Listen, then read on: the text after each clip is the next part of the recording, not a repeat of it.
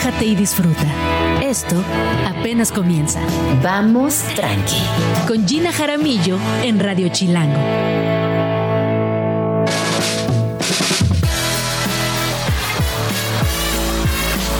de la mañana en punto. Mi nombre es Gina Jaramillo y están escuchando Vamos Tranqui en vivo y en directo aquí en Radio Chilango. Espero que todo vaya increíble.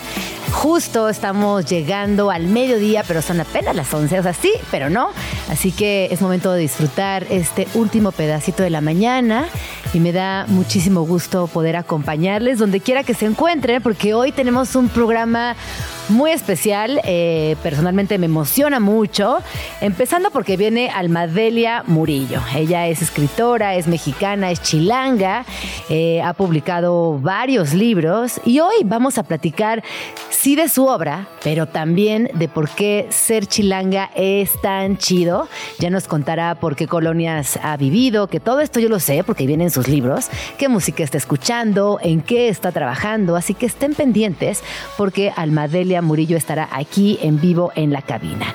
También conoceremos cómo funciona La Cana, una ONG dedicada a trabajar con mujeres en prisión para brindarles oportunidades de empleo y trabajar con ellas en programas de reinserción social efectiva. Como todos los días tendremos Agenda Chilanga. Saben que esta sección estrenó el día de ayer y sin duda es muy emocionante saber qué hacer, qué es el plan más chido para cada día en esta ciudad. También tendremos un enlace con Carla Peckerman. Ella es parte del equipo editorial de Chilango, quien se encuentra cubriendo el Festival Internacional de Cine de Morelia, que como saben es el evento de esta semana, el evento de cine. Se están estrenando grandes películas, hay directoras, hay directores y Carlita Peckerman nos trae toda la información desde Morelia. Y también platicaremos de otro proyecto, Naranja Dul, con Rosalí Pimentel. Eso tiene que ver con crianza, tiene que ver con nuevas formas de hacer familia y nos estarán contando aquí un poco más. Oigan, pues les platico que ayer grabé un episodio de podcast, que como saben tengo la cháchara literaria con Nena Monstruo, que también es colaboradora de este programa, y estuvimos platicando de los gatos, porque yo tengo una fascinación profunda por los gatos. Eh, me gustan mucho también los perros. Tengo gatos y tengo perros, pero sin duda, eh, pues los gatos son mi, fascinación, mi adoración. De hecho, tengo un proyecto en puerta del cual ya les estaré platicando más adelante que presento en la FIL Guadalajara que tiene que ver con gatos. Y es que, como saben, en esta época del año, pues se habla mucho de gatos, dado que esta figura eh, felina también se ha asociado mucho a la magia negra, a las brujas, en fin. Pero les voy a dar algunos datos fascinantes de los gatos, empezando porque un grupo de gatos se llama colonia, así como decimos manada de los perros, colonia se le llama a los gatos. Eh, los gatos son la mascota más popular en Estados Unidos y hay unos ocho gatos por cada siete perros. O sea que vamos, vamos de gane los gatos en, en Estados Unidos. Los gatos pasan el 70% de su vida durmiendo. Los gatos tienen más de 20 músculos que controlan sus orejas. El oído es su sentido más desarrollado y pueden oír sonidos que se encuentran en una frecuencia de hasta 64 kilómetros de donde se encuentran ellos en comparación con los humanos que solo podemos oír hasta 20.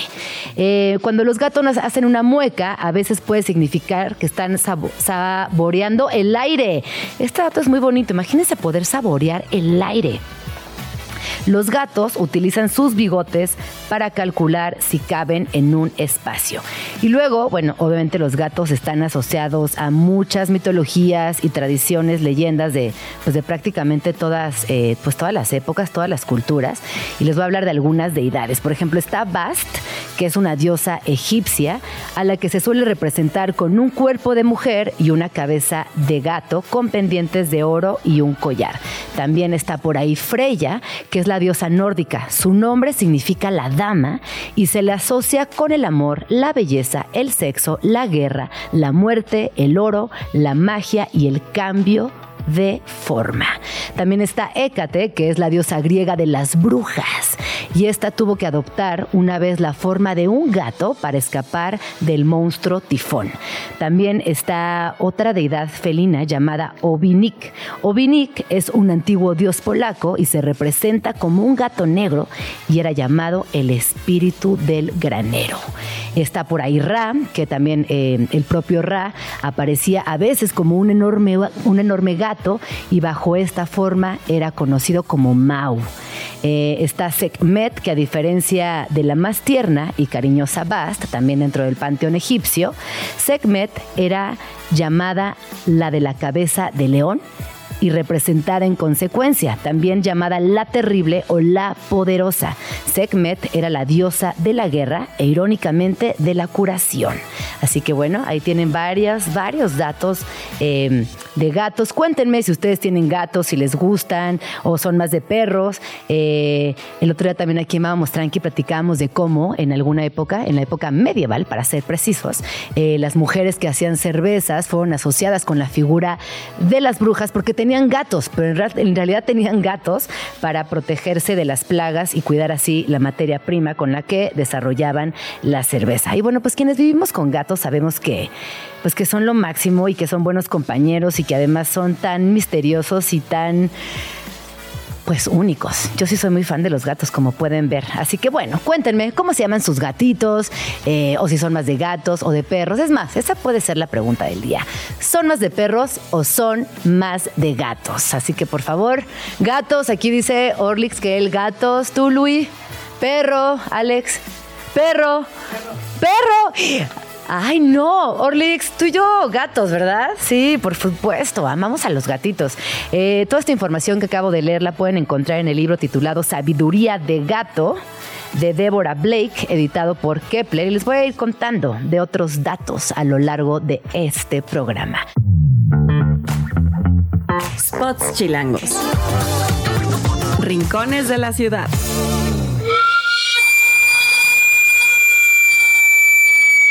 Esta colonia es un rinconcito mágico, histórico y bohemio de la ciudad, donde han paseado Mariano Azuela, Amado Nervo y hasta donde debutó José Alfredo Jiménez. Esta botella conmigo. Espacio donde conviven familias, amigos, citadinos, foráneos, rockeros, hippies y perritos de todas las razas que dan la vuelta alrededor de su emblemático kiosco. Estamos hablando de la mismísima colonia Santa María la Ribera. Esta joyita está considerada como uno de los 21 barrios mágicos turísticos de la Ciudad de México, que colinda con las colonias Atlampa, San Rafael, La Guerrero, Agricultura y la Santo Tomás en la alcaldía Cuauhtémoc, en el mero centro de la ciudad. En tiempos de Hernán Cortés, todo lo que se miraba eran pastizales y huertos. Después pasó a ser resguardo militar desde el siglo XVII y hasta finales del XIX. En ese entonces, cuando uno pisaba esos lares, ya se encontraba en las afueras de la ciudad. Pero eso duró poco. La colonia Santa María la Ribera floreció como la primera gran joya de la época contemporánea de la Ciudad de México a partir de 1859, cuando nació en ella el primer fraccionamiento moderno de la ciudad. Para el siglo XX, la cantidad de razas subió en la zona y todas sus calles se pavimentaron. La era del carro y el tranvía de mulitas comenzó. Ya para la segunda mitad del siglo XX, Santa María la Ribera se transformó en un barrio popular y le dio forma a lo que es ahora.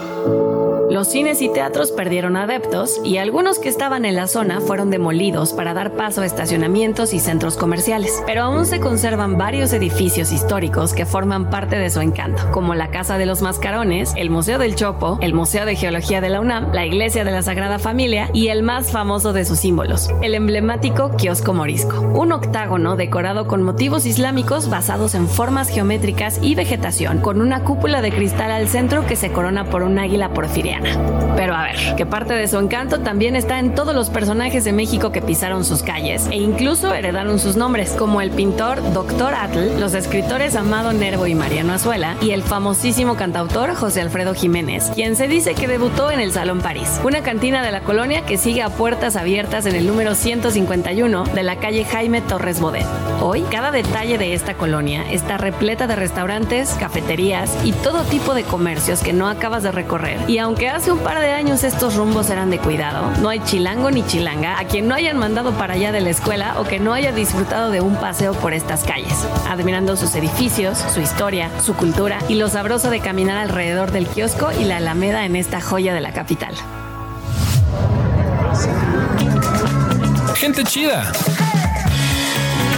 Están por todos lados. Gente chida, están por todos lados. Esta es una de mis secciones favoritas de Vamos Tranqui, porque aquí la idea es invitar a gente chida a que nos cuente, sí, en qué chambea, pero además cómo hace para vivir la vida tan chida en una ciudad que a veces aprieta, aprieta demasiado. Hay días que esta ciudad no perdona. El día de hoy me acompaña mi queridísima Almadelia Murillo. Ella es escritora, es guionista, es también una de las voces más reconocidas de la literatura mexicana contemporánea, autora de dos libros de cuentos y de tres novelas, la última La cabeza de mi padre que se publicó en el año 2022. También es columnista y ha colaborado con distintos medios de América Latina. Bienvenida amiga, ¿cómo estás? Hola, feliz, qué placer verte. Gente chida eres tú, yo no sé si califico tanto. ¿Qué es para ti, qué sería para ti una persona chida?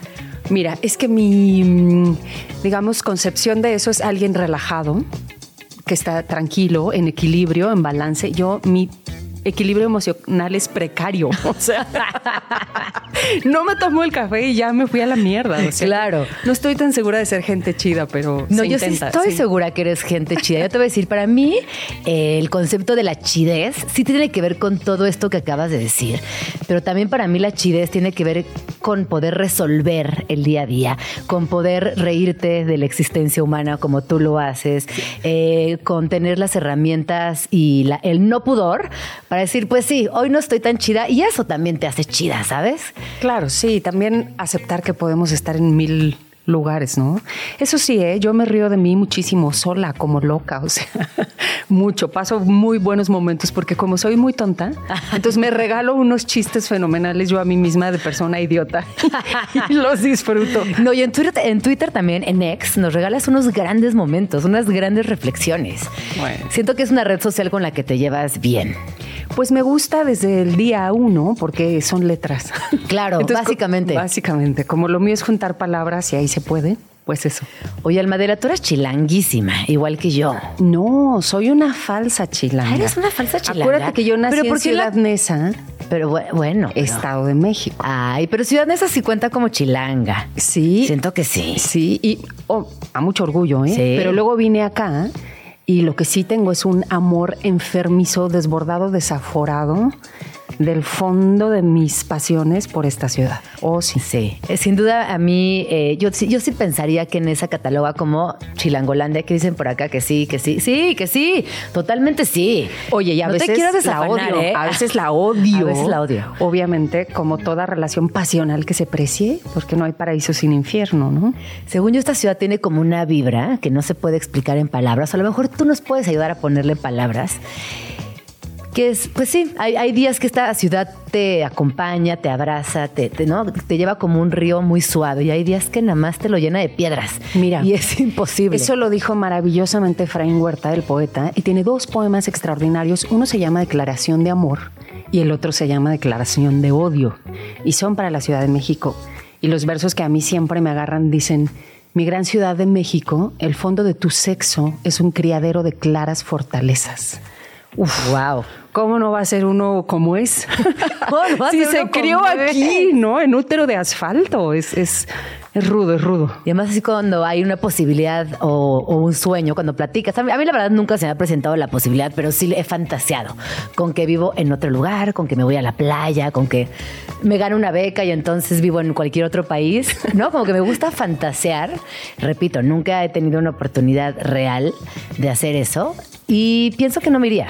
O sea, siento que no me iría. Tan es así que no he buscado la forma de irme. Es muy difícil, dejar esto es muy difícil. Eh, o sea, es casi como la mafia, ¿no? Una vez que entras, creo que tiene que ver con un estado, sí, exacerbado emocional, de sobrevivencia, de límite, con la diversidad, con la infinita libertad que hay. Esta es una ciudad increíblemente libre.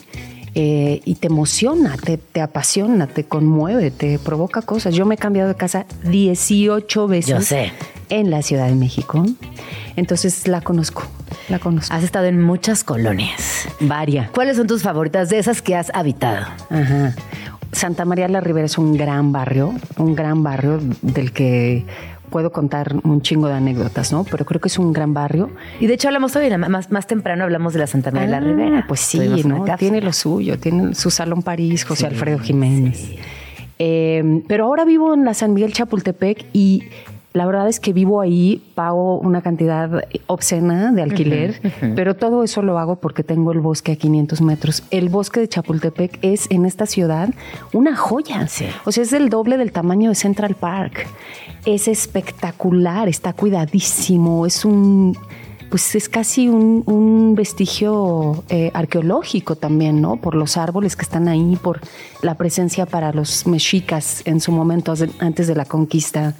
San Miguel Chapultepec rifa Bien, por el San bosque. Miguel. Sí, no, rifa porque está muy bien ubicada, es una colonia chiquita, es una colonia residencial, es muy bonita, así que bien ahí, bien ahí. Yo fíjate que vivo al sur y vivo muy cerca de los viveros Ah. y también encuentro esa esa paz que me da tener árboles tan cerquita, eh, sí. esa posibilidad de ir a dar un rol y perderme un ratito entre el verde, sí te cambia la configuración en el día a día. Es una Absolutamente. realidad. Y que no la percibes, quizás, quizás esto es una plática de señoras que necesitan el verde, no lo sé. No, todos sé. necesitamos el verde porque mira, ahí podemos ir a derivados varios, como el A porro. derivados varios. El verde, ¿qué es el verde para usted? Exacto, que, eh, cuéntenos, ¿qué es el verde? Defina verde. Pero es verdad, hay muchas posibilidades de verde. Oye, no, hace bien. ¿Tú abrazas árboles? Yo abrazo árbol. Hoy estaba viendo en la mañana una noticia que decía que en un, en un parque natural de secuoyas en Estados Unidos, los árboles estaban muriendo de tanto abrazo. No. Estaban maltratados de tanto abrazo. Pues es que pinche gente con Te nuestra digo, ay, humana. no, y ya, hasta eso. Pobres asesinando a las secuoyas con abrazos. Pues es que los seres humanos sí somos unas una plaga. Pero sí me Difícil. gusta abrazar arbolitos, la verdad. ¿Sí? Después de ver esa nota, sí dije, ah, bueno, quizás no les hace tanto bien. Pero hasta antes de leer esa nota, debo confesar que sí, me gustaba Dios mío, es abrazar que somos como una estampida de Sí, ¿no? Oye, cuéntame, ¿cómo viene eh, tu fin de año? Estás movidísima, andas con un montón de trabajo, te veo viajando un montón con tus libros, Sí. eh, presentando, yendo a universidades. Sí, ando corriendo. eh, tengo tres viajes de aquí a diciembre. Obviamente estar en la Feria del Libro de Guadalajara. Eh, bueno, tengo un par de viajes personales. Estoy terminando de entregar unas audioseries. ¿Cómo te va con las audioseries? Muy bien, pues es un gozo, Ajá. ¿no? La verdad es que puedes concebir el argumento más estratosférico, faraónico, carísimo, y lo puedes hacer. Ajá. Porque solo es audio. ¿no? Entonces tiene esa enorme libertad. Eh, lo, lo he disfrutado un montón. Eh, y bueno, pues así se viene mi, mi cierre de año con esas entregas. Y estoy despejándome para escribir ya mi nuevo libro, que ya lo traigo entre pecho y espalda, empujando. ¿Y cómo empiezas ese proceso? ¿Te aíslas, mandas a todo el mundo a volar un rato?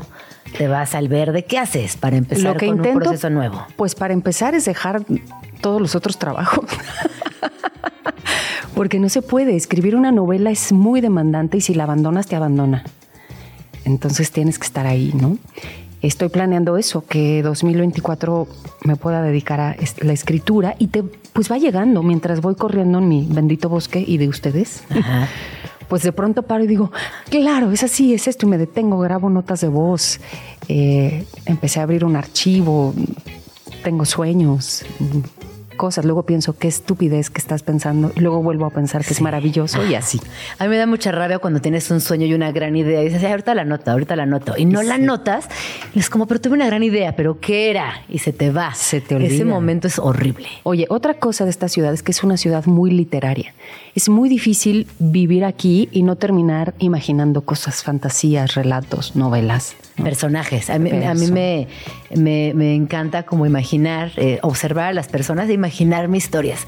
¿Qué, ¿Qué hará este señor? ¿Qué será de esa niña? ¿A dónde irá esa pareja? Y me encanta como imaginar posibles historias de las personas que me rodean. Sí, Eso sí. es, es muy bonito.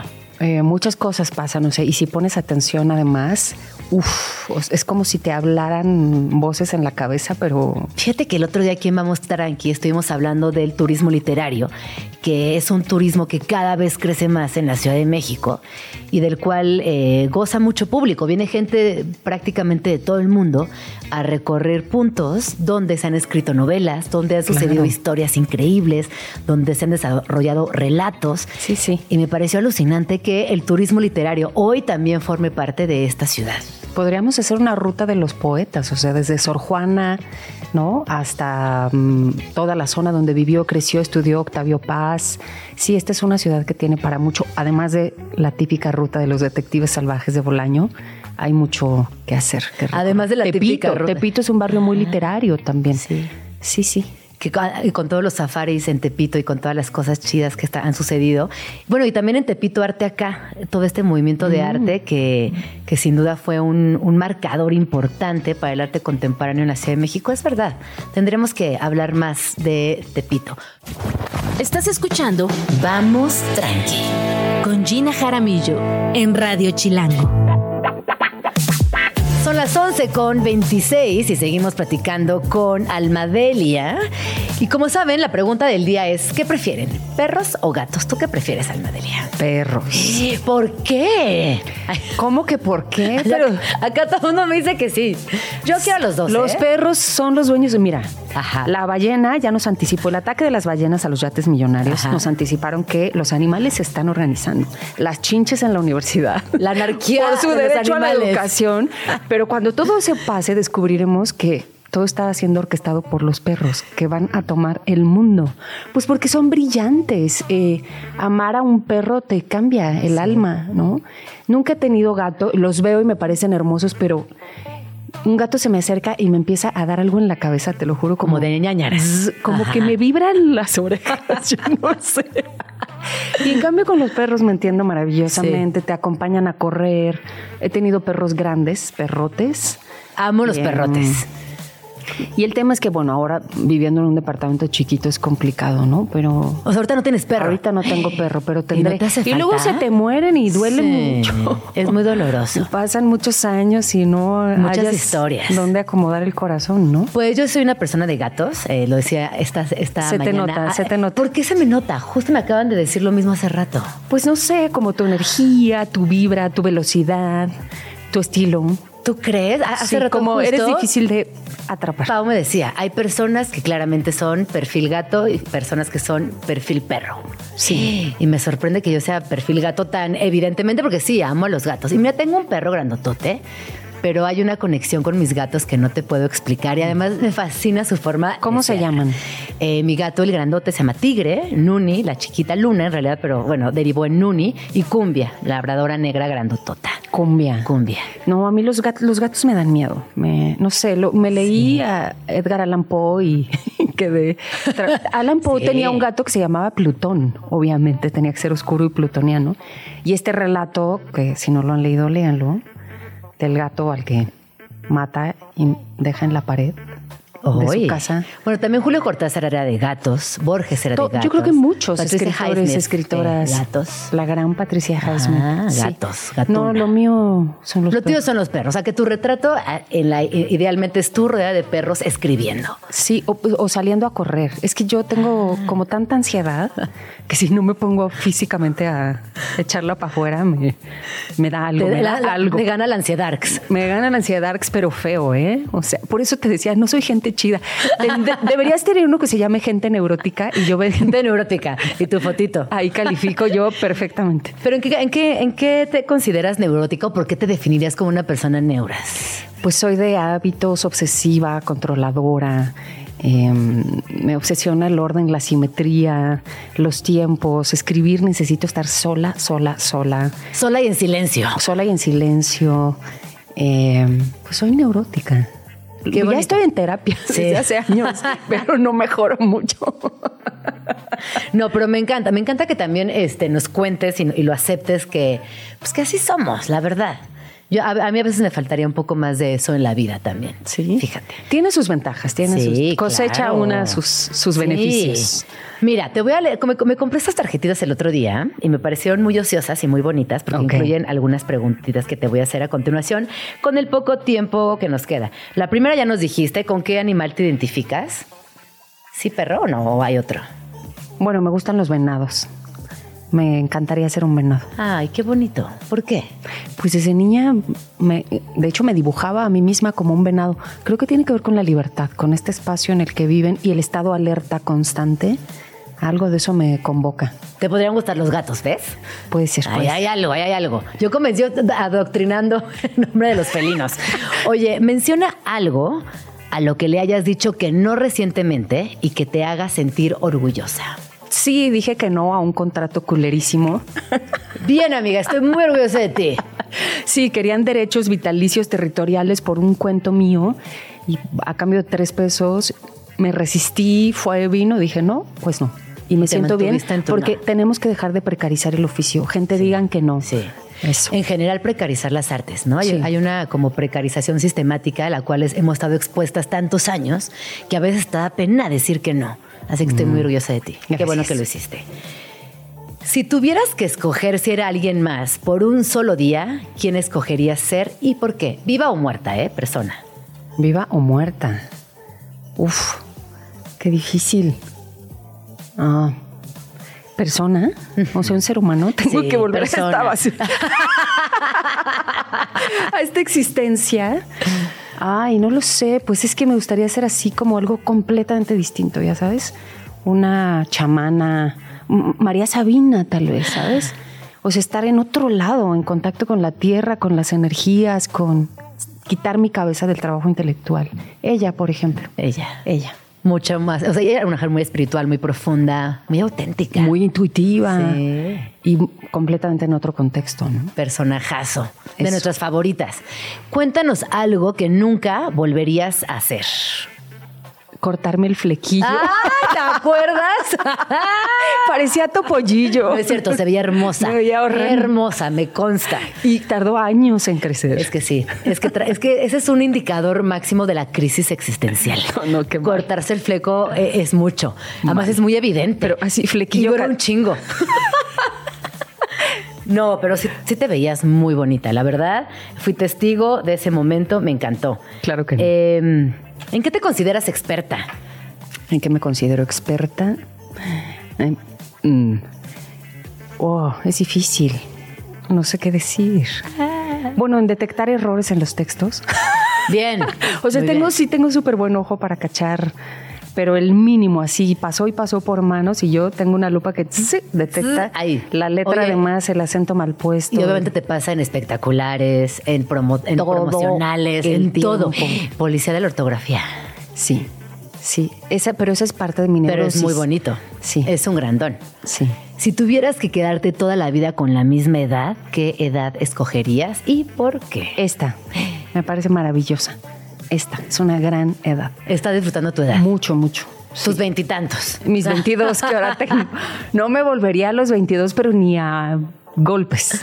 Esta es una gran edad, qué gozo. Es como el momento así, el punto donde puedes empezar a comentar tu pasado, Ajá, a decir que no a contratos a decir obscenos. que no a contratos y que viene el gran regalo de a poquitos de la aceptación. O sea, la aceptación es un, un regalazo que solo llega, creo que con los años. La aceptación, qué bonita. Y bueno, no sé, a mí me pasaba a lo mejor por mi personalidad que antes me afectaba mucho lo que pensara la gente de mí o que dijeran. Y me daba, no, me afectaba a unos niveles estratosféricos. Y ya en mis cuarentas me vale.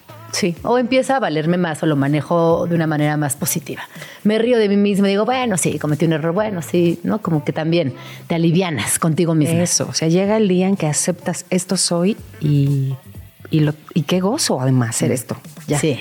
Lo demás, Muy bien, amiga, viviendo en el presente. Eh, luego, comparte tres logros personales o profesionales que te llenen de orgullo. mm, me cuesta mucho eso de los logros. O sea, de entrada la narrativa del logro tengo problemas con ella. Porque mm, ¿Logro según quién? ¿O logro según quién, Ajá. no. Sí, esto es muy feo, fíjate, ahorita que estaba leyendo esta tarjeta. Esa etiqueta del logro es muy gacha, porque muy te gacha. limita, te impone, te señala, es muy fea, ¿no? Está en la semántica del Sí. éxito, el Sí. logro, el triunfador, y creo que eso mutila mucho la experiencia humana y enferma a perseguir cosas, ¿no? Entonces, fíjate que le vamos a decir a esa tarjeta que en él. Que en él, esta tarjeta se va a salir del mazo de Vamos Tranqui porque no nos gustó eso que nos dijo. Oye, compártenos un momento feliz que hayas tenido durante este año. Hay muchos, muchísimos. La verdad es que ha sido un año espectacular, o sea, increíblemente generoso. Pero bueno, que. Ah, mira, mi momento feliz más reciente es que acabo de ir con Mayra, mi editora de Alfaguara, y Dolores Reyes, otra escritora. Argentina. No, a un show de imitadores donde había un Juan Gabriel igualito a Juan Gabriel que yo lloraba, lloraba. Y se la pasaron increíble. No, la Además, con esas dos bomba. mujeres, ya me las imagino a las tres. Pero yo, o sea, pensaba, es Juan Gabriel, lo tengo frente a mí. Me encanta, me encanta. Sí, para ¿sabes qué? Era Juan Gabriel. Para ti, para fines prácticos, era Juan Gabriel. Exacto. ¿Alguna vez viste a Juan Gabriel en vivo? Una vez, pude una vez en el auditorio. Ah, de Eh, esos auditorios legendarios. ¿no? legendarios, donde además él iba como con un pijama hindú. Ah. Eh, ojo con Kegel, Smokey Eyes. Eh, y era el maravilloso Juan Gabriel. Siempre me llama la atención ese personaje, la, la bestia creativa Sí. que era y cómo se le rindió el país entero, Ajá. con todo y homofóbicos. Sí, sí, sí. Increíble. Espectacular. Y ahora, bueno, me parece que hay un rescate importante. Por ahí viene una serie. El otro día estaba Sí, viendo en el Metrobús que hay María como José unas- Cuevas. María José Cuevas, que vino aquí y nos Estaré contó. feliz de verla, bueno, Creo que o sea, además es la mejor para hacer ese, ese documental. Pero bien, valdría la pena también eh, hablar de cómo se vestía, cómo imponía moda, cómo eh, era una persona capaz de derribar cualquier estereotipo, cualquier estigma, cualquier cosa conservatoide que existiera en la época. ¿Sabes por qué? Porque el talento sí es invencible. Y yo creo que le podrían reclamar o se le podrá reclamar a Juan Gabriel cualquier cosa, pero su talento era tal y tan desbordado Sí. que todo podía hacerlo. ¿no? Que, que justamente el otro día eh, tenemos esta reflexión en un foro cuando eh, un proyecto creativo es bueno, se sostiene a pesar de todo y no hay nada que pueda ir en su contra porque es irrefutable. Y eso era con Juan Gabriel. ¿Cuál es tu rola favorita de Juan Gabriel? Pues hasta que te conocí, vi la vida con dolor. No te miento, Sí. fui feliz. Ajá. Hay una que me encanta que no sé ni cómo se llama, pero tú me vas a ayudar. Soy honesto con ella y contigo. Se llama Así fue. Me Comienza encanta. diciendo, perdona si te hago llorar, perdona si te... Esa es otra Sí. gran canción. Pero es que no estaba en mis manos. Amigo, está pensando Sí. No, no. Es gente chida que no canta. Esta es gente chida intentando cantar, pero esa es una rolota. Así fue. Ajá. Es una gran canción. Es una gran canción. Era un conocedor del alma y sus recovecos. Sí. Me gusta mucho Juan Gabriel. Muy bien, a ver, continuemos. Deja ver qué dice por acá. Bueno, porque- escuchen a Juan Gabriel, gente. Escuchen a Juan Gabriel, gente Estaríamos joven sobre todo. con Juan. Yo, ¿tú crees que hay gente joven que no sabe quién era Juan Gabriel? Pues que no lo escucha, sí. Que Ah, lo que lo conozcan, claro. Pues imagínate, creces a- no escuchando a tu mamá con Juan Gabriel, Claro. quiero pensar.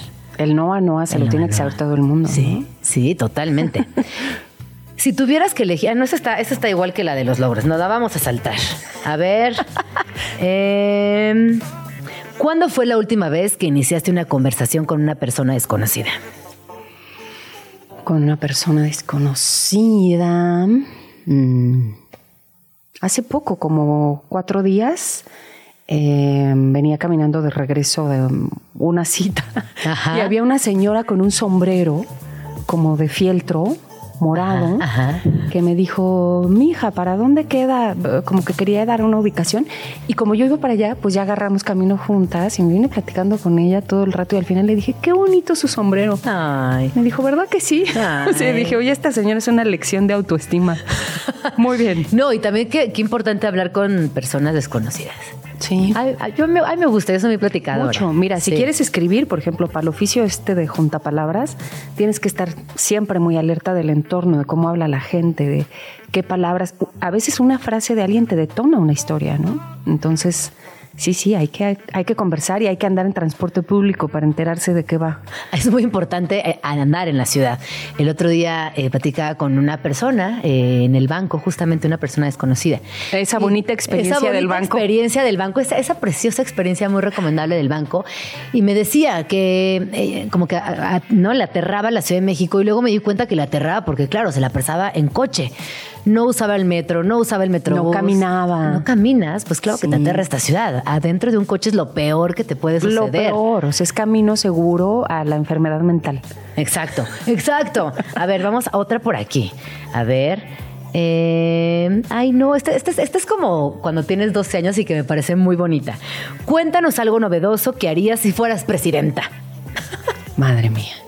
Si fuera presidenta, no sería presidenta, presidenta, jamás, no me postularía jamás. Abomino de todos los partidos políticos de este país, de todos. No, por favor. Pero puedes ser presidenta de un club de lectura. Puedes ser presidenta de la en general no quisiera presidir Nada, nada, más claro. que mi cocina y me cuesta. Lo siento. Ay, mi reina, muchas gracias por haber venido a Bames Tranqui. Bueno, vamos, eh, cuéntanos rápidamente entonces, siguientes presentaciones, dónde vas a estar, qué vas a estar haciendo. Bueno, pues chamba. eso, o sea, de, de trabajo me voy a Feria del Libro Guadalajara y voy a estar en varios eventos allí presentando una novela de Piedad Bonet que se llama ¿Qué hacer con estos pedazos? Tremenda, escritora colombiana, poeta maravillosa y en otro par de mesas, eh, pero bueno, pues ahí lo podrán ver en el programa de Phil Guadalajara. Y ya, básicamente lo que quiero es encerrarme y como ostra y ponerme a escribir. Pues te veo en Guadalajara y después de eso te deseo un feliz encierro. Gracias. Que, que consigas una historia que a ti te haga muy feliz. Porque si a ti te hace muy feliz, seguramente a todas las personas que te seguimos, te leemos y estamos muy pendientes de lo que haces, nos va a encantar. Así que nos vemos en Guadalajara y luego feliz encierro. ¿Dónde te podemos seguir, Almadelia? Oye, es uno de los deseos más bonitos que he recibido. ¿eh? Gracias. en Twitter soy arroba almadeliamc y en Instagram almadelia murillo 77. Almadelia Murillo 77, ahí síganla. Escríbenos en Twitter, o Twitter, o X, o X, o como le quieras llamar. Arroba Jim Jaramillo y arroba chilango.com. Uso el hashtag Vamos Tranqui. Es que me quedé aquí muy emocionada con la visita de Almadelia. La verdad es que si no la han leído, háganlo, por favor. Sus cuentos son extraordinarios.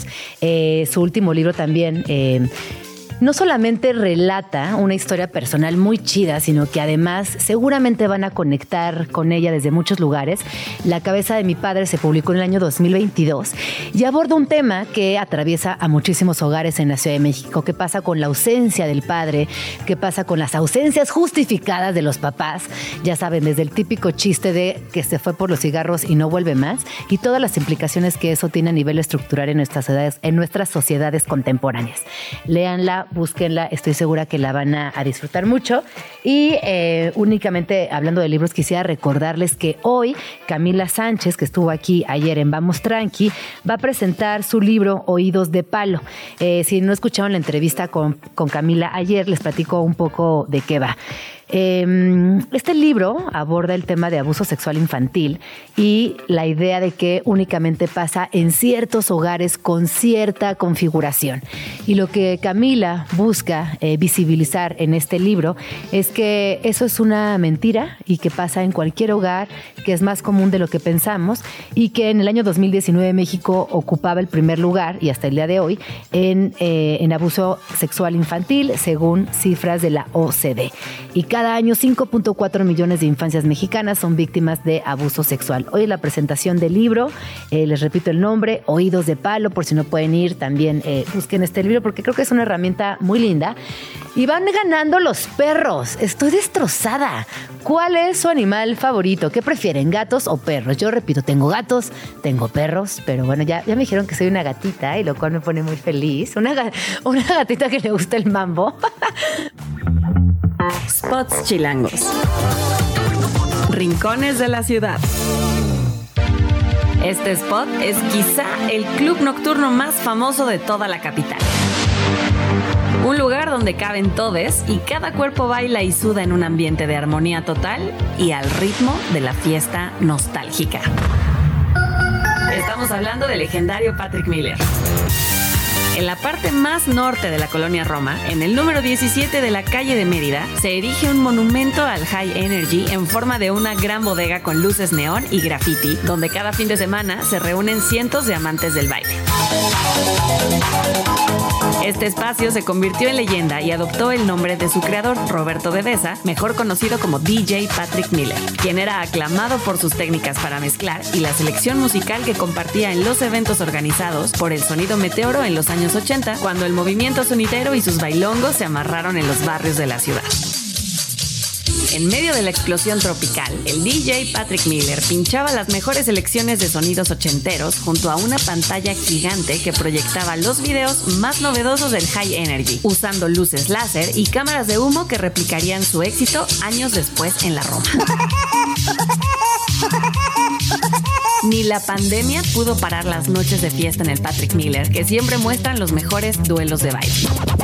Quienes han ido saben que agarrarle el paso a las reinas y los reyes de la pista no es poca cosa. Los y las asistentes se paran y forman un círculo alrededor de los dos contendientes y la reta siempre está vigilada por un moderador que mantiene el orden en los duelos de baile. Y aunque los clientes de años tienen preferencias, el círculo dorado siempre trata de incluir a todo el que se atreva a rifarse unos pasos. Cada fin de semana se puede ver una larga fila de personas esperando a entrar por la simbólica cantidad de 30 pesitos a un lugar en el que todos y todas caben, oriundos, foráneos y extranjeros, rockeros, fresitas y hipsters. Todas las personas son bienvenidas para disfrutar del bailongo y refrescarse con cerveza, refresco o agüita que se intercambia por boletos que hacen valer la lana al puro estilo de una kermés colegial. Si aún no has pisado este recinto icónico del High Energy, necesitas darte una vuelta este fin de semana. No te preocupes por el outfit, solo por llevar tus mejores pasos y estar dispuesto a un sangoloteo rico que te hará sudar por todas partes.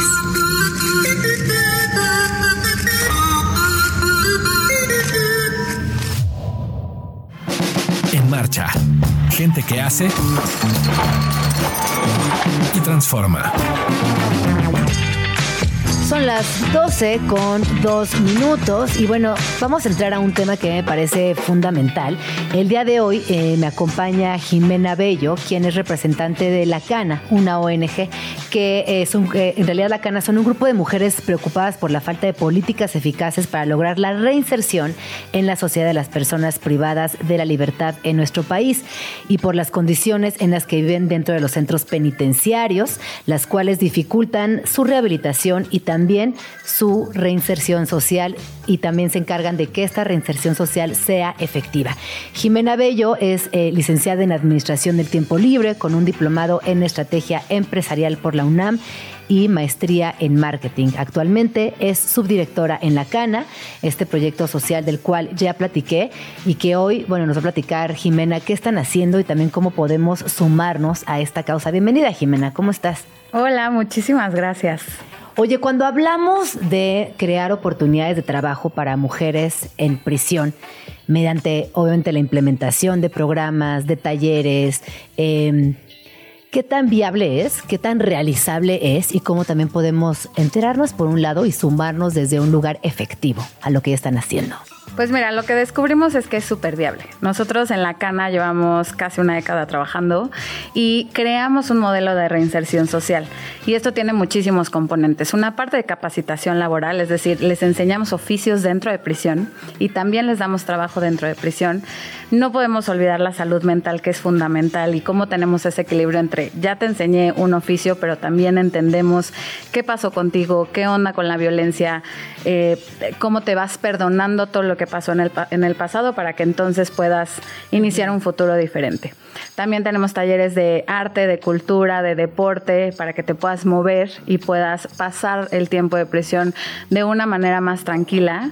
Eh, hay abogadas que están con ellas y eh, te, te, diría que la cereza del pastel de esto es que cuando las mujeres salen de prisión entran a, a, un seguimiento en libertad con nosotras en donde tienen a una persona de nuestro equipo que está con ellas junto con una psicóloga que les ayudamos y, y contribuimos a que tengan un trabajo seguro con todas las prestaciones, dónde van a vivir, eh, qué onda con sus hijos también porque no podemos olvidar que casi todas son mamás solteras. Entonces con toda esta em, con, todos estos componentes, lo que logramos es que las mujeres puedan empezar a construir un camino totalmente diferente y fuera del crimen, ¿no? Y poder bajar el índice de reincidencia que ese, eh, pues nos tendría que, que preocupar a todos, ¿no? O sea, el índice de reincidencia hoy está en 20.5%. Eh, a nivel federal y el índice de reincidencia de la cana es de 3%. Entonces, sí funciona, sí, se puede. Muchas felicidades. Eh, gracias. Y hay un montón de cosas que hacer. Pues al final nosotros somos un grupo de 40 personas que trabajamos diario, pero no podemos hacer todo ni podemos llegar hoy a todo el país, ¿no? ¿Qué les dirías, por ejemplo, a las personas que nos están escuchando?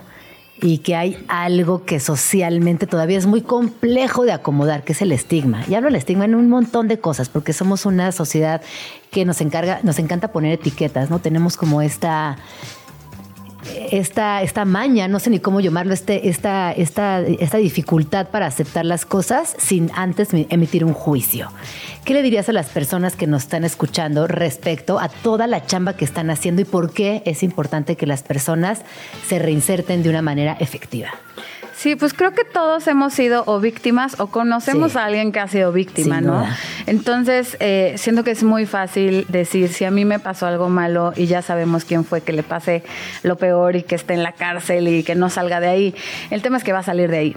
Y entonces, ¿qué vamos a hacer con esas personas? Eh, hay, hay una cosa que se llama justicia restaurativa, que es hacia dónde vamos en las raíces, ¿no? ¿Qué va a pasar el tiempo que estás ahí? Porque puede ser muy bueno y entonces sales y no vuelves a delinquir o aprendes todas las mañas que no te sabías y entonces ahora sabes extorsionar y ahora sabes un chorro de, de cosas, ¿no? Entonces, eh, creo que ahí, con muchísimo respeto a las víctimas y a los malos ratos que seguramente hemos pasado muchísimas personas en este país con el nivel de violencia, necesitamos entender el por qué.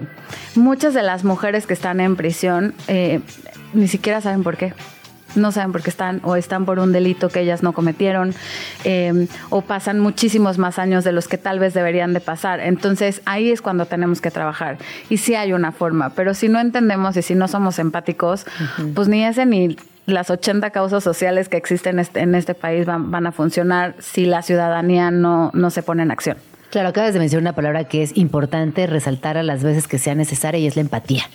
Oye, regresemos a lo que están haciendo desde la Cana. Em, para cumplir su objetivo, hacen capacitaciones, hacen talleres, pero ¿qué son exactamente? O sea, hacemos talleres, eh, como te decía, de capacitación laboral, en donde aprendes bisutería, uñas, carpintería.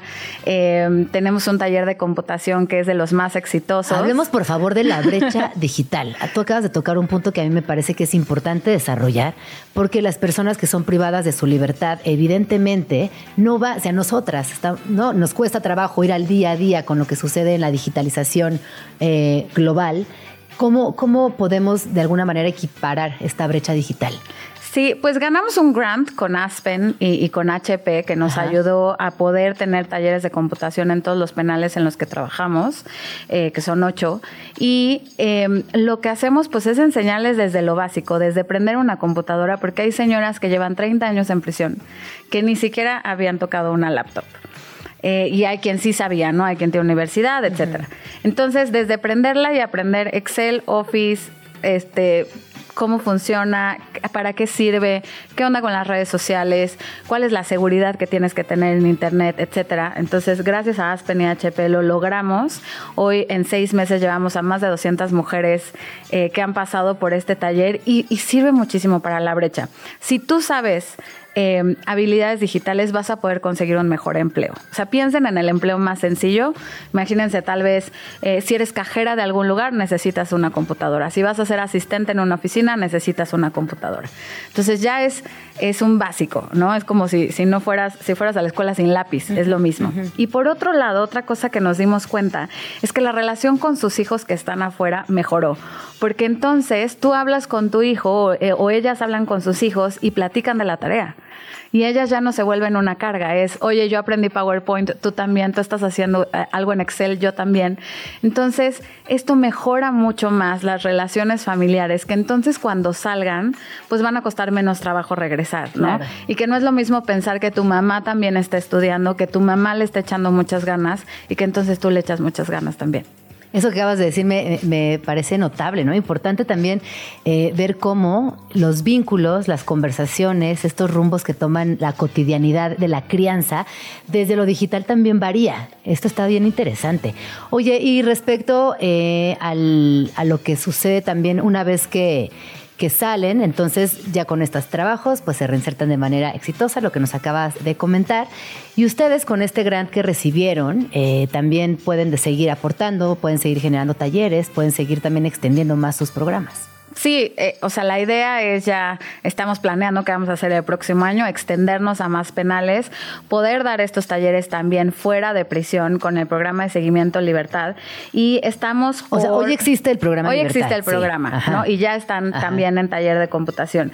Y estamos por abrir la primera casa de medio camino en Latinoamérica para mujeres que salieron de prisión y que no tienen a dónde ir. Entonces van a poder vivir en esta casa, imagínate que es como un refugio, es una casa padrísima en el sur de la ciudad con jardines en donde van a poder estar con sus hijos y cuando estén listas entonces iniciar una vida solas, ¿no? Después de prisión y ahí también vamos a dar computación para que sigan teniendo estos talleres, ¿no? Entonces hay, hay un montón de talleres que damos dentro y fuera con el acompañamiento de salud mental, de psicólogas, de, de talleres principalmente de violencia de género y junto con eso, pues es cuando vemos que la reinserción social es efectiva y que sí se puede. Oye, ¿tú hace cuántos años empezaste a trabajar, a colaborar con la Cana? Hace dos. Hace dos. Y en estos dos años, ¿cuál dirías que ha sido un aprendizaje que nos pudieras compartir a nivel, sí emocional, pero también de chamba? Es decir, es que cuando hacemos esto, resulta esto, así que tenemos como sociedad que enterarnos de estos temas, porque a veces hay algo que de la empatía, que tú sacaste de esta palabra, la conversación, que me parece que es importante, que cuando las cosas o los problemas o las situaciones no te pegan directamente, es como que no existieran.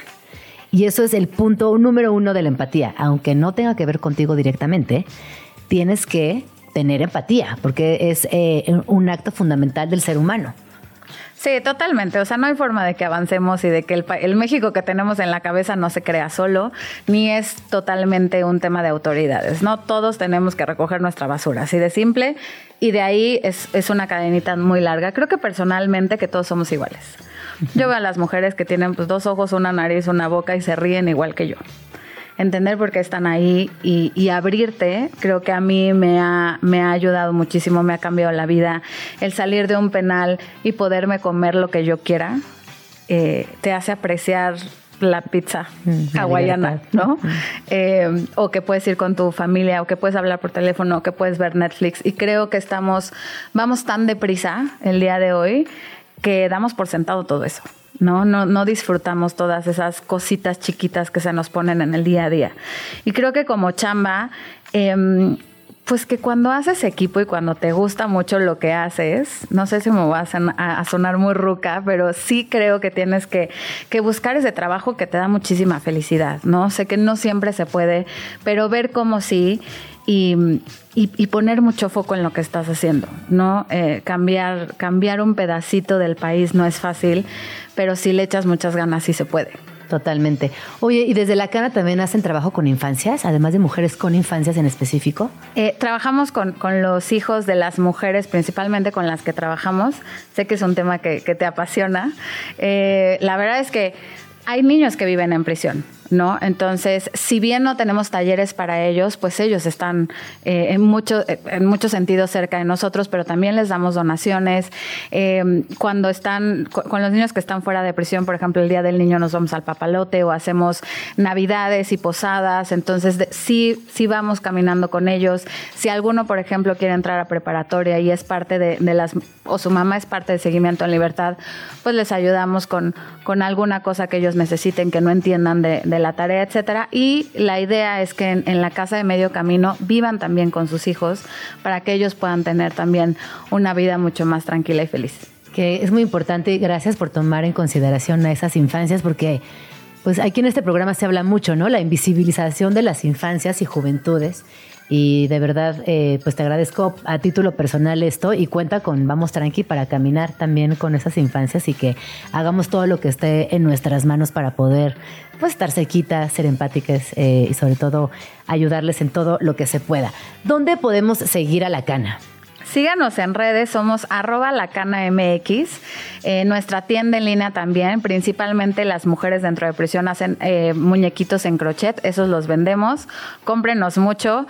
Eh, nuestra temporada navideña está increíble y hay un chorro de cosas que pueden hacer con nosotros. Pueden ser voluntarios, pueden apoyarnos con, con dinero en efectivo, con donaciones y si son empresas muy grandes y nos están escuchando, pues hagámonos algo, seamos aliados y, vamos a, trabajar en este México más inclusivo y próspero para todos. Ay, muchísimas gracias, Jimena. Eh, qué lindo tenerte aquí, platicar contigo, saber lo que hacen en la cana y regresen pronto. Manténganos, por favor, al tanto. Personajes, personajas y personajos. Orgullo Chilango. El 6 de julio de 1907, el barrio de Coyoacán vio nacer a una de las pintoras chilangas más importantes de todos los tiempos, Frida Kahlo. La artista mexicana reconocida a nivel mundial fue autora de más de 150 obras que retrataban su vida, la parte chida, la no tan chida y las peripecias que atravesó en medio de la capital. Desde los salones de clase de la Escuela Nacional Preparatoria en San Ildefonso y el accidente en tranvía por San Ángel que la dejó en cama y terminó de explotar su genio artístico, hasta los muros de la Escuela de Pintura y Grabado La Esmeralda, donde dio clases a jóvenes artistas, la ciudad estuvo impresa en su identidad, su historia y su obra. Coyoacán y su característica Casa Azul la reclamarían de nuevo el 13 de julio de 1954. Así, la Ciudad de México fue origen, vida, obra y final de una de las chilangas más famosas de toda nuestra historia. Qué bonita cápsula dedicada a Frida Kahlo. La verdad es que siempre, siempre nos da, nos da gusto hablar de ella. Y fíjense que yo les quiero eh, platicar de algunas otras muralistas mexicanas, porque es, es eh, bien sabido que David Alfaro Siqueiros, José Clemente Orozco, Diego Rivera y Rufino Tamaño, que además son patrimonio eh, nacional, fueron estos, pues estos grandes muralistas, ¿no? estos hombres que de alguna manera generaron todo un movimiento, pero también hubo mujeres muralistas importantes. Estuvo Aurora Reyes por ahí, que está, es considerada es considerada, perdón, la primera mujer muralista de nuestro país y que eh, con el paso de la historia se fueron, pues no borrando, porque las, estoy mencionando, las estoy diciendo, pero sí me parece que es importante nombrarlas aún más para que tengan un lugar y mayor reconocimiento. También está por ahí Rina Lazo, que si bien ella fue originaria de Guatemala, eh, estuvo en México muchos años y realizó gran parte de su obra acá. También está Elena Huerta, las hermanas Marión, y Grace Greenwood, eh, quienes en la década de los años, eh, en 1920 por ahí, comenzaron a llegar también eh, a México artistas de otras nacionalidades, pero repito, si bien no eran mexicanas de nacimiento, sí que desarrollaron gran parte de su obra aquí en nuestro país. También está por ahí Electa Arenal, estuvo Valeta Swan, Fanny Rabel, bueno, Aurora Reyes, ya la mencioné, que ahorita se me vino a la mente de nuevo. Así que por ahí les recomiendo que busquen también la obra de estas muralistas, eh, porque de verdad eh, vale mucho la pena. María Izquierdo también eh, pues no sé si cataloga como muralista, tendría que eh, revisar un poco más de su obra, sin embargo sí sé que tuvo algunos murales que incluso se cancelaron, hace poco una colectiva en Oaxaca de hecho reactivó esta cancelación famosísima cuando ella tiene una, un pleito frontal con Diego Rivera y entonces cancelan un mural que ella iba a realizar.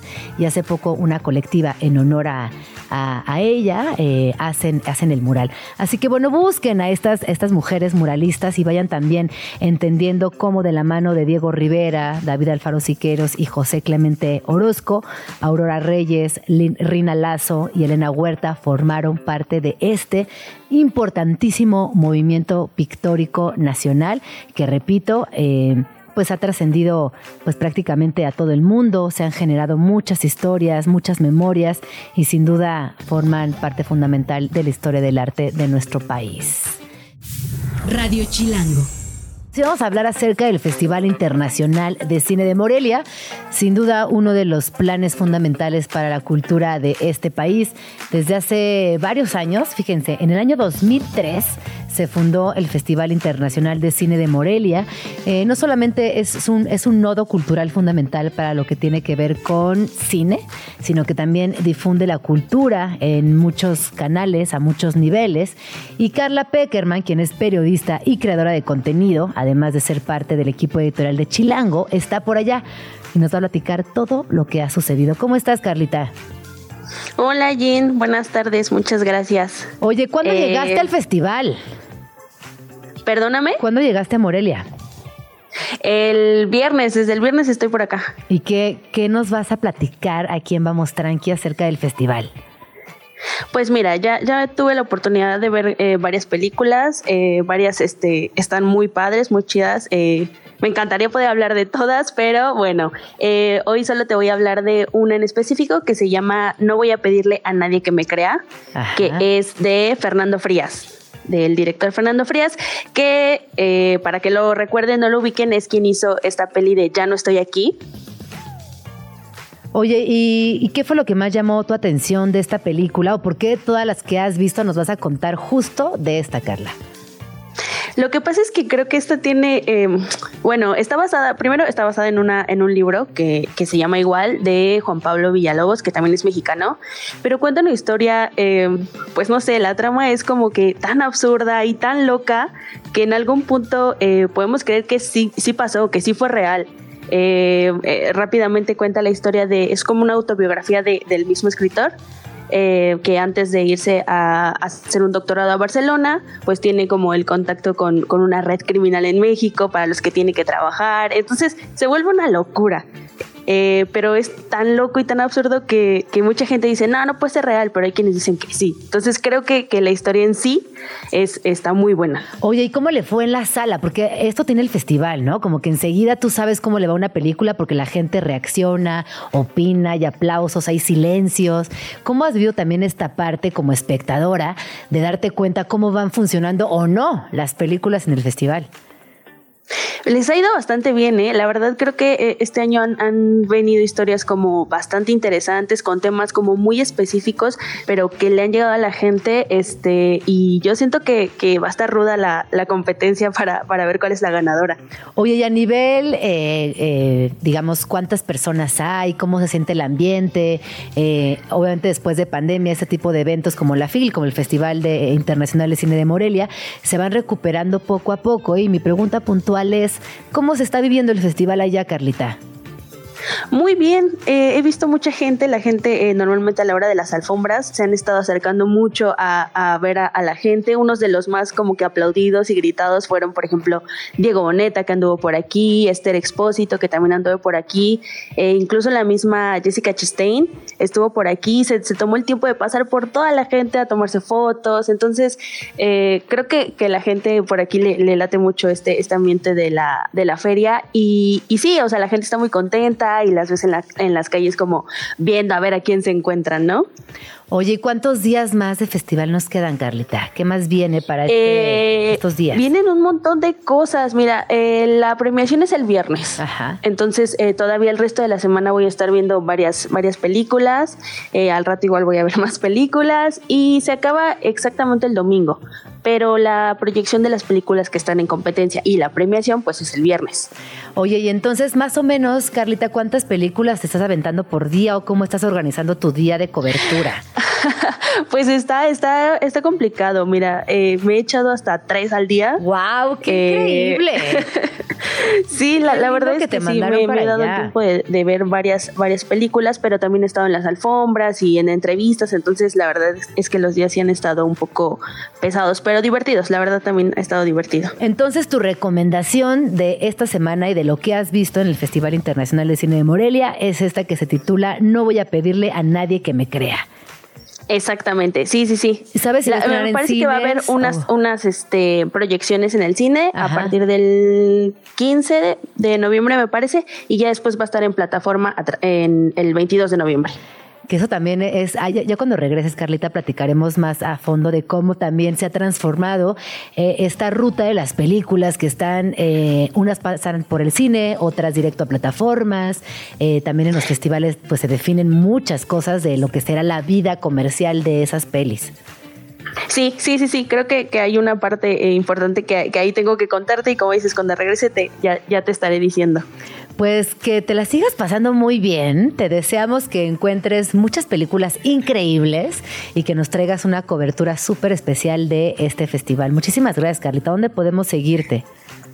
Seguro que sí, muchas gracias también a ti, Jen, y pues nos vemos a, al regreso. Eh, pues nada, en Instagram estoy como Carla Peckerman, entonces ahí, ahí me pueden encontrar. Carla Peckerman y arroba también chilango.com, ahí estamos subiendo, compartiendo toda esta cobertura especial. Exacto. ¿Algo sí, más, sí. Carlita, que quieras agregar? Eh, nada, que estén atentos a, a, las redes de Chilango, a, igual a, al sitio, para que vean las recomendaciones que tenemos y en cuanto ya las puedan ver, eh, pues se lancen a ver, a ver estas películas. Pues muchísimas gracias y ya sabes que aquí te esperamos con toda la información a tu regreso, Carlita. Cuídate mucho. Muchas gracias. Un abrazo. Bye. Ay, qué ganas de ir al Festival Internacional de Cine de Morelia, pero bueno, ya cuando las pelis estén aquí en la Ciudad de México, tendremos oportunidad de verlas y de comentarlas y por supuesto que ir al cine siempre es un planazo. ¿Ves? Madre. Crianza y maternidades. Son las 12 con 41 minutos y vamos a entrar a un tema que Vamos Tranqui nos importa mucho porque uno de los grandes objetivos de estas conversaciones también es crear conciencia en torno a la crianza colectiva, eh, dejar ese mito de lado donde la única persona responsable es la madre, porque definitivamente la crianza colectiva es un camino que deberíamos de tomar en cuenta, que deberíamos también implementar y así generar no solamente redes, tribus y espacios seguros, sino también infancias más felices. Yo creo que la tribu es fundamental para también eh, a partir de ahí crear bonitos recuerdos, a partir de ahí compartir experiencias que no son tan buenas.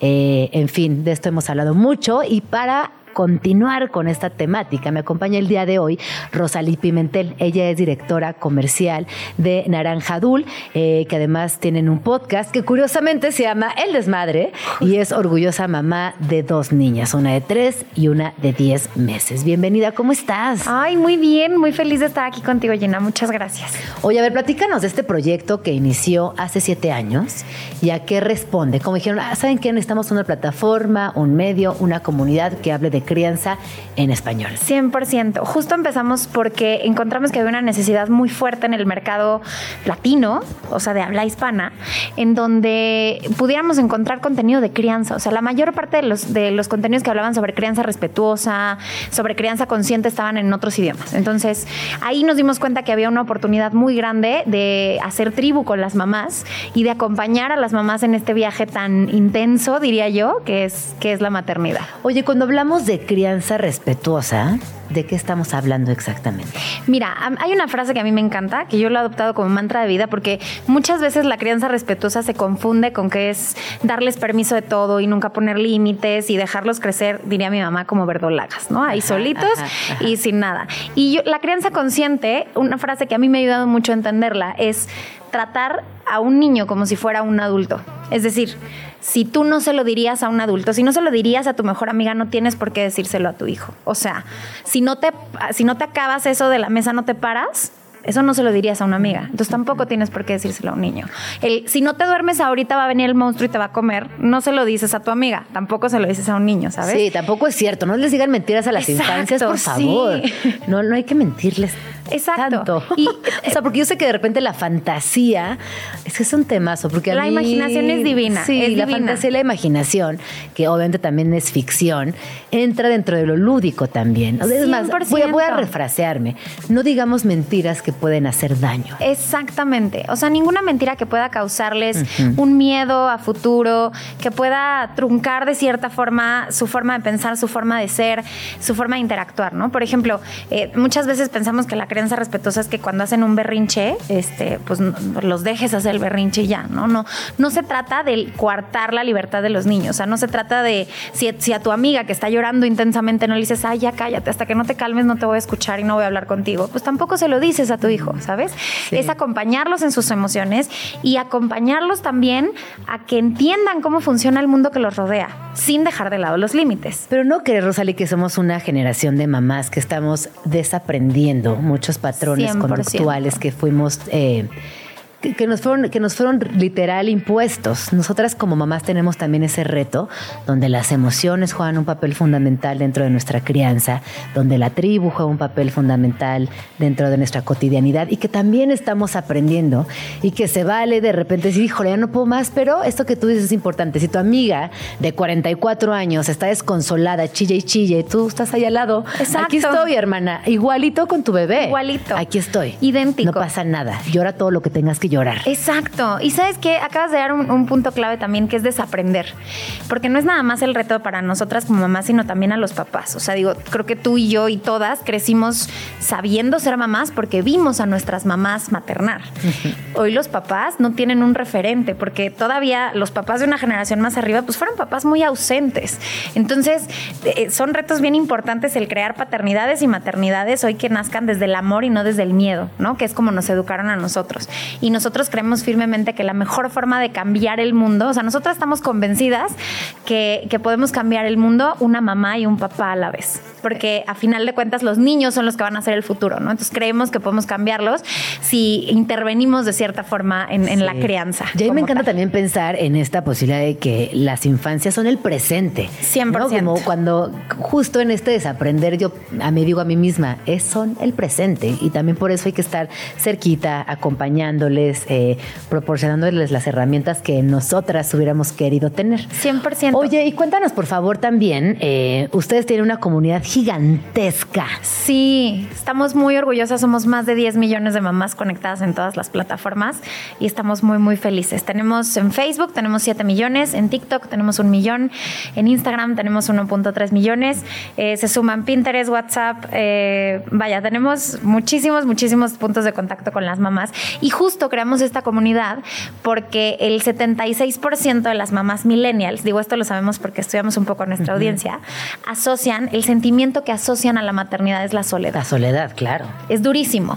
Es durísimo porque pues tenemos o vivimos la maternidad de forma muy diferente que otras generaciones. Entonces, aunque tu mamá te medio puede entender, pues no tenía el mismo contexto social que tú, ¿no? Hoy a las mamás se nos exige socialmente y culturalmente que seamos mamás, pero que les demos de comer orgánico, porque cómo les vas a dar de comer azúcar, pero que estés presente y estés ahí todo el tiempo, pero que no, no dejes tu vida profesional, porque cómo te vas a quedar en tu casa, pero que también seas una profesionista exitosa, pero que también seas buena esposa, porque si no el marido se te va a ir con otra, ¿de qué me estás hablando? Pero también tienes que estar guapa, pero también tienes que hacer ejercicio y son demasiadas cosas que cargamos como mamás y no, no tenemos es con quién patriarcado. compartirla. Es que eso es el 100%, patriarcado. 100%. La verdad es que yo también ahí, eh, desde las maternidades feministas, yo creo que son decisiones diarias que tenemos que tomar y decir, la verdad, Hoy no puedo. No, y- y- 100%, no, y sí. a- a- hace unos días vino Esther Vivas aquí a la cabina y justo platicábamos de maternidades feministas y todos los, eh, todas las imposiciones sociales patriarcales a las que estamos expuestas. 100%. Así que si tú quieres estar guapa, trabajar y ser mamá, adelante. Si no, también, También. adelante. Todo está increíble. Oye, y por ejemplo, de estos millones de mamás, ¿cuáles son las conversaciones más recurrentes? Si pudieras contarnos cuatro, por ejemplo. Mira, creo que la culpa es algo súper recurrente. Todo nos da culpa. Y es una conversación que necesitamos abrir y que necesitamos decir, está bien sentir culpa solamente para conectar con lo que tú estás sintiendo. Pero la culpa es algo que no te sirve para absolutamente nada. Es el único sentimiento que ni te pone a salvo, ni te sirve para desahogarte, ni nada, ¿no? Entonces, soltar la culpa. El tema de las expectativas que tenemos justo de, de ser la mejor mamá, de ser la mamá ideal, la mamá perfecta, Que no existe. existe, ¿no? Qué bonito que no exista, qué paz. Sí, 100%. Y yo te diré algo, sí existe. La mamá perfecta para tus hijos eres, Eres tú. claro. O sea, yo estoy convencida que nuestros hijos nos eligen, ¿no? Por algo.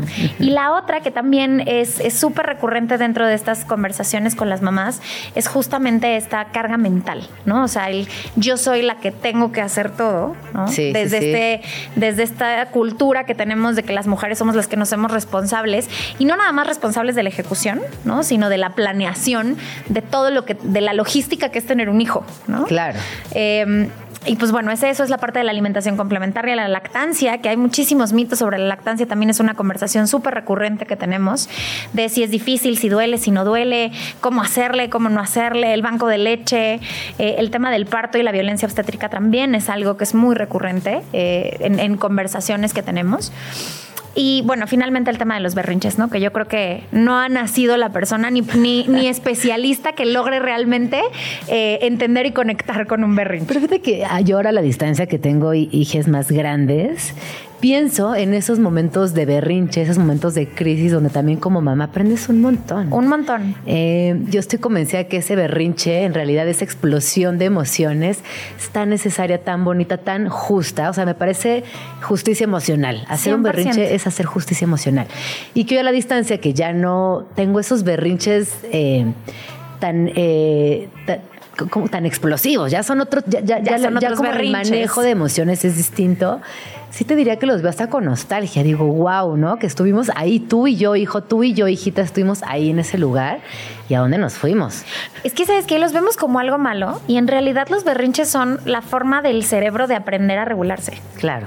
Entonces, eh, o sea, el cerebro de un niño no termina de, la, la corteza frontal no termina de desarrollarse hasta los seis años, que es cuando se supone que empiezan a tener un manejo de emociones un poquito más arriba. Entonces, un niño a los tres años hace berrinche porque no sabe literalmente su cerebro no sabe cómo manejar esa emoción y lo vemos como que es un niño malcriado y como que es mal portado y como que no lo tiene que hacer y la realidad es que no, o sea, entre más dejemos a nuestros hijos hacer berrinches seguros y contenidos y acompañados, pues más rápido van a aprender a manejar sus emociones. Pues sí, porque si no, ¿cuántos adultos luego nos convertimos incapaces de manejar exacto. nuestras emociones? No, a ver, o sea, yo conozco gente de 35 años que sigue haciendo berrinches. A ver, tengo cuarenta y tantos y cuando me siento como colapsada me pongo a chillar porque obviamente no tengo buen manejo de emociones. No, y, o sea, el que se te cierra en el coche y se baja y grita, también es un berrinche, Claro, ¿no? Sí. El tema es que Ay, nadie no, les Rosalie, enseñó. tienes que regresar porque nos quedamos con muchos temas. De entrada, el libro. El pero libro. te puedo comprometer a que regreses pronto y Claro nos que sí, cuentes de- por del libro que supuesto. ya publicaron. Por supuesto. Y que vayamos también escogiendo temas porque es muy emocionante escucharte. 100%.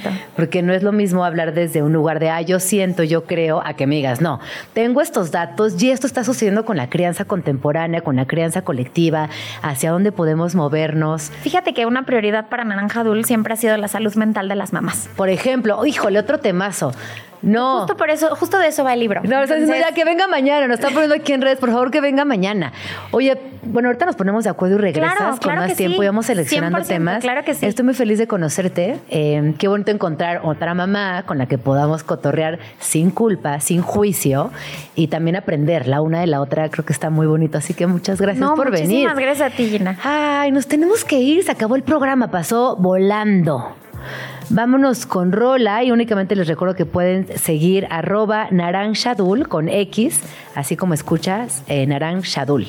Muchísimas gracias Rosalí Pimentel, directora comercial de Naranjadul y bueno, vas a regresar muy pronto, así Yo que regreso pronto. hasta mañana. Espero que hayan disfrutado este programa, pásenla bonito, gracias a todo el equipo de Vamos Tranqui, Luisa, Tato, Alex, Pau, eh, Dani y quién me está faltando. Bueno, todo el mundo, muchas gracias. Hasta mañana. Ya nos vamos, pero nos escuchamos mañana aquí en tu oasis favorito de las mañanas. Vamos tranqui. Con Gina Jaramillo en Radio Chilango. Radio Chilango, la radio que... Viene, viene.